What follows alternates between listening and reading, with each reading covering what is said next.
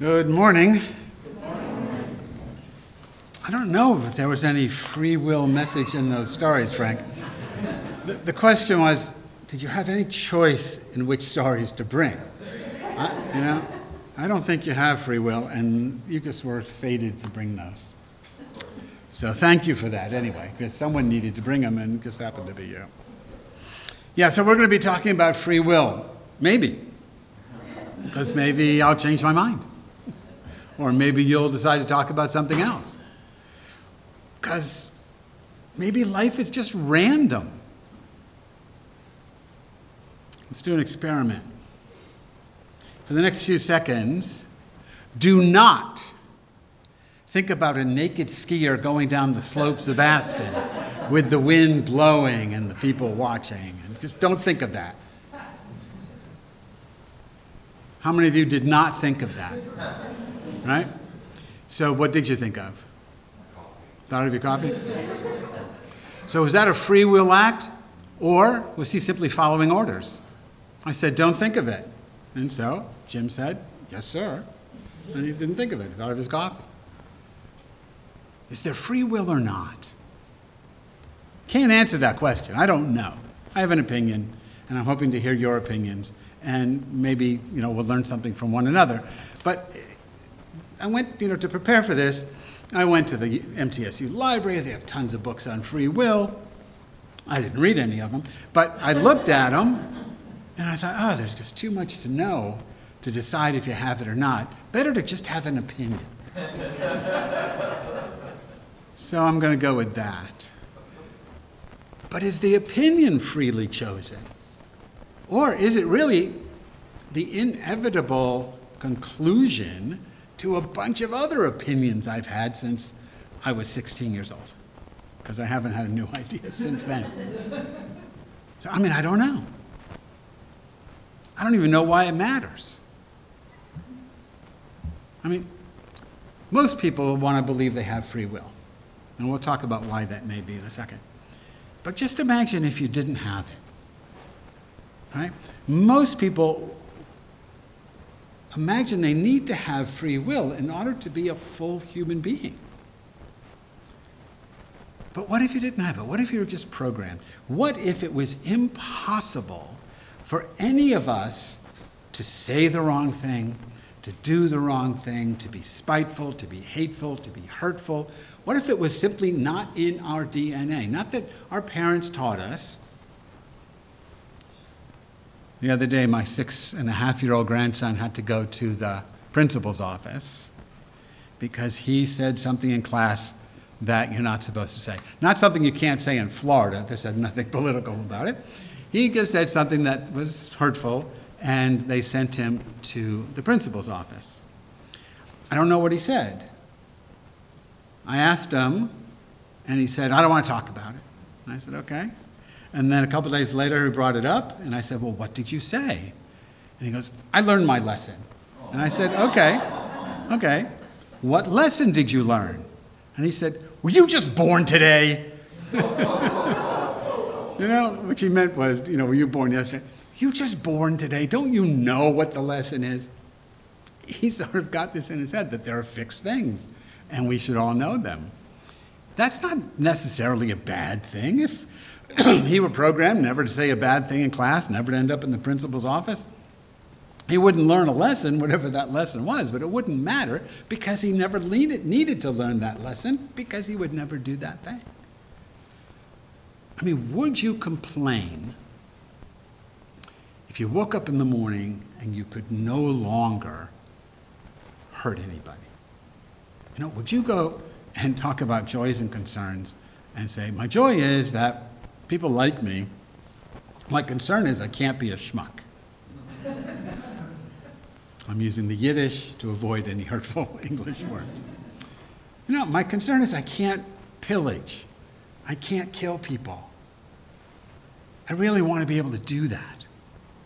Not that you would do that, but you want to be able to do that so that you can say, but I didn't do that, and get some kind of points for that. But what if you couldn't do it? Would the world be worse off? Would you be any less human if you could only be kind and just? I don't think so. I wouldn't even notice if I couldn't think horrible thoughts. I would just think my thoughts, if in fact I think my thoughts, which is a debatable thing. and you can talk to Frank about that in Buddhism class. But would I even notice that I wasn't cruel or hurtful or I, I would just be me.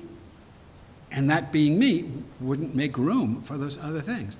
What is so important? What is so great about free will? Not saying you have it or you don't have it. I'll get there. That's just my opinion. But what's so great about ha- what's so great about having it? So socially we need free will and religiously we need free will. This is why we need it. We can't punish you if you don't have free will. That's it. That's it. Every religion has its rules, and there are punishments attached to breaking those rules. And if you're not free to break them, you won't get the rewards for keeping them. And if you're not, if you're not free to break them, then when you do break them, we can't punish you. Of course, the rules are arbitrary. In my house growing up, if you ate a pork product, you broke the rules and you were punished, either in this life or the world to come, though we didn't really. Judaism doesn't have that, but still, you get the idea. My mother in law, who was Southern Baptist, uh, left the church because she wore pants to church on Sunday. And that was, I mean, Jesus didn't wear pants. of course, nobody wore pants, but that's another story. And if her husband, my father in law, wore a dress to church, they wouldn't have liked that either, even if he was dressed like Jesus. Rules are arbitrary. And they're there for two reasons. One, to define the group. We're the group that doesn't wear pants, if you're a woman. We're the group that doesn't eat pork products. We're the group, they don't do this anymore, that eats fish on Friday. Right? We're the group that doesn't drink. It just helps define the group. But it's arbitrary. It's absolutely arbitrary. If you're an Episcopalian and you have a cheeseburger, you're not going to get punished for it. But if you're an Episcopalian and then you convert to Judaism and then you have a cheeseburger, now you're in trouble. Of course, the reverse is also true. You're Jewish, you become Episcopalian, have all the cheeseburgers you want. God doesn't seem to care what you do, only what label you, you lay on it. Society's the same way. We have all these laws, but if you're not free if you're conditioned to break them, you know, how do we punish you? We have this silly thing called uh, not guilty by reason of insanity. I think it should be guilty by reason of insanity. You broke the rule, but you couldn't help it because you're insane, whatever, however that's defined. Society needs to punish, religion needs to punish, and therefore society and religion need to have need to believe in free will. Is that, I mean, you can disagree. I'm, I'm, we're going to open this up later. But that, I think that's, that's my opinion at the moment. I think that's true. You can talk me out of it. It, it wouldn't be too hard. But I think that's true. Free will has a societal function that is necessary for uh, whatever group we're talking about so that they can punish you when you break, when you break the rules. Now, it's not just religion or, or society. I mean, Compare basketball with soccer. It's the same game. You're trying to put a ball in a net. In one of them, you get to use your hands, but not your feet. In the other one, you can't use your hands, only your feet, unless you're the goalie. Right? So if you're a basketball player and you start kicking the ball around, someone's going to blow the whistle and you're out of the game because that's not the rule. But you say, but that's, I, I also play soccer. It works in soccer, but it doesn't work in basketball. Basketball, hands only. And if you're playing basketball, I mean, playing soccer, and you start to pass the ball with your hands, you get called on that because someone said soccer's with feet, basketball's with hands. Now, if you want to play the game, you've got to play by the rules. That's a free choice, maybe, I don't know. Maybe you're drawn to something like that, like basketball, as opposed to soccer. For some reason you don't even know. But the rules are arbitrary, but they do have a function. They define X, whatever, whatever X is. And breaking those rules, or being free to break those rules, allows X to have some standing. Right? You follow that?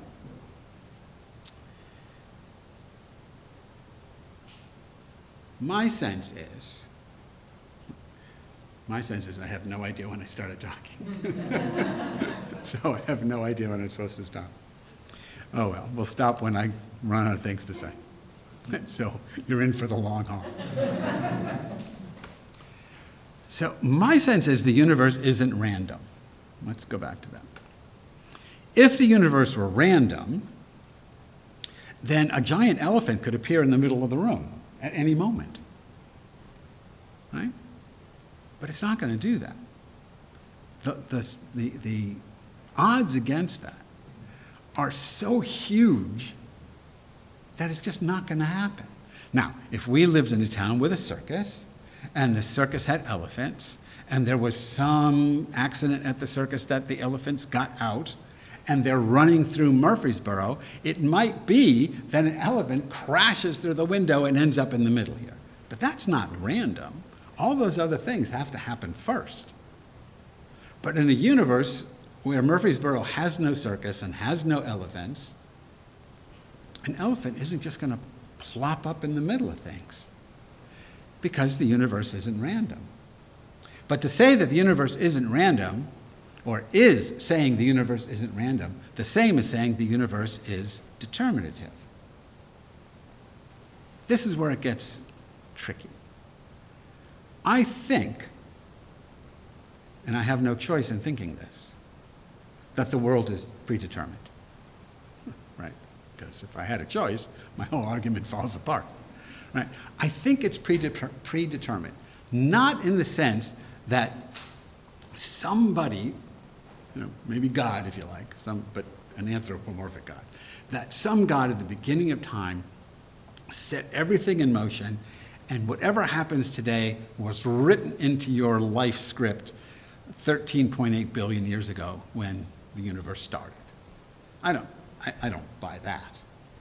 What I think, what I mean by the, the notion that the world is determinative, is that two things. One, there's no part of me that isn't impacted upon by, I was going to say infinite, I don't know if infinite is the right word, but a huge number of forces. From the cellular level, the subatomic, subatomic level, to the macro level. I'm being impacted by all these forces over which I have no control. And these forces determine a lot, if not everything, that I do. So there's that element to it. That's the nature element. Then there's the nurture element. I've been conditioned by my parents, by my schooling, by you know millions of other things, to think a certain way, to act a certain way. And I don't think about why I think the way I think. You know, I just think. And the thoughts are what they are. I happen to believe that everything in the universe is a manifestation of something that I'll call, for the moment, God. Why do I think that? Well, I'll tell you a story. When I was 16, I had this experience, and that's what, it, that's what I got out of it, and you know, I can make up all kinds of things. The story is true, but the meaning I attach to it is simply made up. But, some, but for some reason, that notion of non duality, that everything is a manifesting of this one dynamic reality, is so compelling to me, so irresistible, that there's nothing you can say that can shake that view. And, and I've been around long enough to have lots of religious people try to shake me out of that view. But nothing else makes sense to me. But why does it make sense? I don't know. It's not logical. It's not like I worked it out. like Spinoza had some kind of you know, geometric form. I had an experience. I attached meaning to it. And now I think what I think or believe what I believe. But I didn't have control over that experience. That just happened. Do I have control over the meaning I attach to the experience? I don't know. I tend to think not. Now, does that mean I'm a robot? Well, according to many, many apps on the, uh, the internet, I can prove I'm not a robot because I can identify, you know, uh, traffic lights from bicycles. So I guess robots can't do that. They will soon. They will be able to do that. But I guess they can't do it at the moment. So, according to the internet, I'm not yet a robot. But am I really totally conditioned? Ever go to the ice cream? What's the ice cream place over here? Patty Jane's. Patty Jane's, okay. So if you ever see me in Patty Jane's, drag me out because I'm a compulsive overeater and I should not be in there. But I do go there sometimes. And I go there not just like you might, oh, I think I'd like some ice cream. I go there after a long debate over why I have ice, why should I have ice cream? I shouldn't do that because I'm really, I, I have an, an, addiction problem, or this and that. But if I end up in there, I end up in there. And they have these choices. I mean, you go to Baskin Robbins, what do they have, 31? That's what they say? There's only one choice in Baskin and Robbins for me, and that's uh, Jamoca almond. no, I can't get coffee because it tastes terrible. But why? Why did why, I, I go in there? I haven't been there in years, but when I used to go in there, and I used to go in there every day, and then they have a drive-through. I used to drive through every day. I would get Jamoca almond every day, two scoops, because yeah, what's the point? If you're going to overeat it, you might as well really overeat it. Did I have any choice in that? I stopped doing it, so maybe I did have a choice. But did I have a choice to get rum raisin, which I think is satanic, or right? I just can't stand the taste of rum raisin. Coffee is bad enough. Rum raisin? So I only like this. Not, I, I haven't even tried the other 30 flavors. I just have that one, and that's the one. The same thing at, at uh, Patty Jane's. There's only two things that I like there. And that's what I would get. It's not a choice. I didn't decide that mint chip is my Patty Jane's ice cream. That's just sort of drilled into me through my DNA. I'm acting on it, but I didn't freely choose it. Did I freely choose anything? Do you have any choice? I'm just leaving it open. I'm not answering, I'm just giving my opinion, but I really want to hear what you have to say. Two other things, and then I'll stop.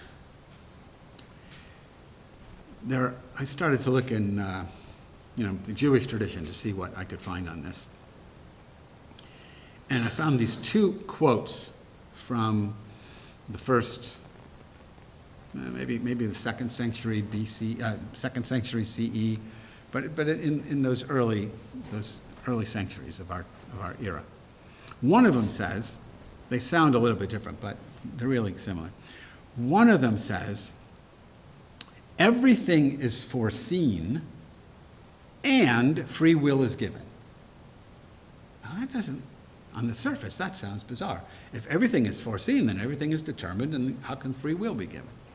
The commentary says that who's, who's the foreseer, right? It's, it's God. So God knows exactly what you're going to do. And yet you have free will to do it or not. It's not that God programs you to do X. But God sees all time in the now and knows that you're going to do X, which is why God is phenomenally bored. because there's, you know, we were singing Ecclesiastes, Ecclesiastes, nothing new under the sun, and God goes, Tell me about it. I mean, there's nothing. God knows everything in advance. It's got to be terribly boring, which is why God is dead, because he probably took his own life, you know using, using a male anthropomorphism there. But, he's, you know, what's the point if you know everything that's going to happen? Now, you, there, there's exceptions. I watched The Closer. You ever watched The Closer on TV? That hasn't been, there hasn't been a new closer in years. I've watched them all. Frank binge watches every Star Trek along with me. We know what's going to happen. We know what the trouble with tribbles is. There's nothing new there. And yet we watch it anyway because it's sort of fun to watch it, even though, so maybe that's what God's doing. Oh, look, I know what's going to happen, but it's fun to watch these actors. You know, they, they don't know, so it's fun to watch them discover something. Who knows? It's maybe a way around it. But the idea is that everything is foreseen, and yet free will is given. So you can make your peace with that one, maybe. But then there's another one, same period, same book. Everything is determined by God except, now the, the euphemism here is the fear of God, but it's, the Hebrew doesn't really get it what it means, or the English translation doesn't really get it the Hebrew. Everything is determined by God except the fear of God. The commentators suggest that everything is, is determined. All these forces are at work. They determine what's going to happen. And the only thing that isn't determined, the only thing under your control is how you assign meaning to what happens. How you, I don't want to say how you respond, because that has a physical and psychological element, and that's already predetermined. But what meaning do you attach to it? That's up to you. Now, that might not be enough. But that's just, and, and again, these are just two rabbinic ideas by two different rabbis, and I'm giving you a third. But maybe the idea is Everything is preordained except how you understand it. Except how you understand it. Did those two little ducks have a choice, you know, to find another path? Or were they simply forced into it because there's a fox with a sack? I, I don't know. I don't know. Would they have uh, if, if, the conditions hadn't been such, namely Fox and Sack, if the conditions hadn't been such as to force them to change paths, would they have changed paths? And if the conditions forced them to change paths, was it a free will act? Or they had to do it because the conditions on the ground are such that that's what's going to happen. My sense is, I'm going to end with this. My sense is, and I, I don't even like my opinion, it's just, I can't get away from it which is, of course, predetermined. But my sense is, is that there are so many millions of conditions of which I am unaware. And you can go to quantum mechanics and Heisenberg uncertainty principle. You can say you can never know everything that you need to know to know what's going on. And that's fine. That's, there's, there's all these, that doesn't mean the conditions aren't there. It just means I can't fathom them. There are so many conditions setting up my life and my responses moment to moment to moment to moment that I cannot know in advance what's going to happen. And because I can't know, because the conditions are too many and too subtle, then I am forced or predetermined to have free will, or at least the illusion of free will. I think that's what we get. I think that nature is structured in such a way as that you and I can't help but make choices. Even if the choices are foreknown, they're not foreknown to us. Even if there's a God who knows what we're going to do, we're going to go through the agony of deciding anyway. You know, even if God is going, come on, come on, we all know you're going to go do this. We don't. So there's what I'm going to call functional free will and all the anxiety that comes with it. And that exists. And then there's absolute free will, which I think doesn't exist.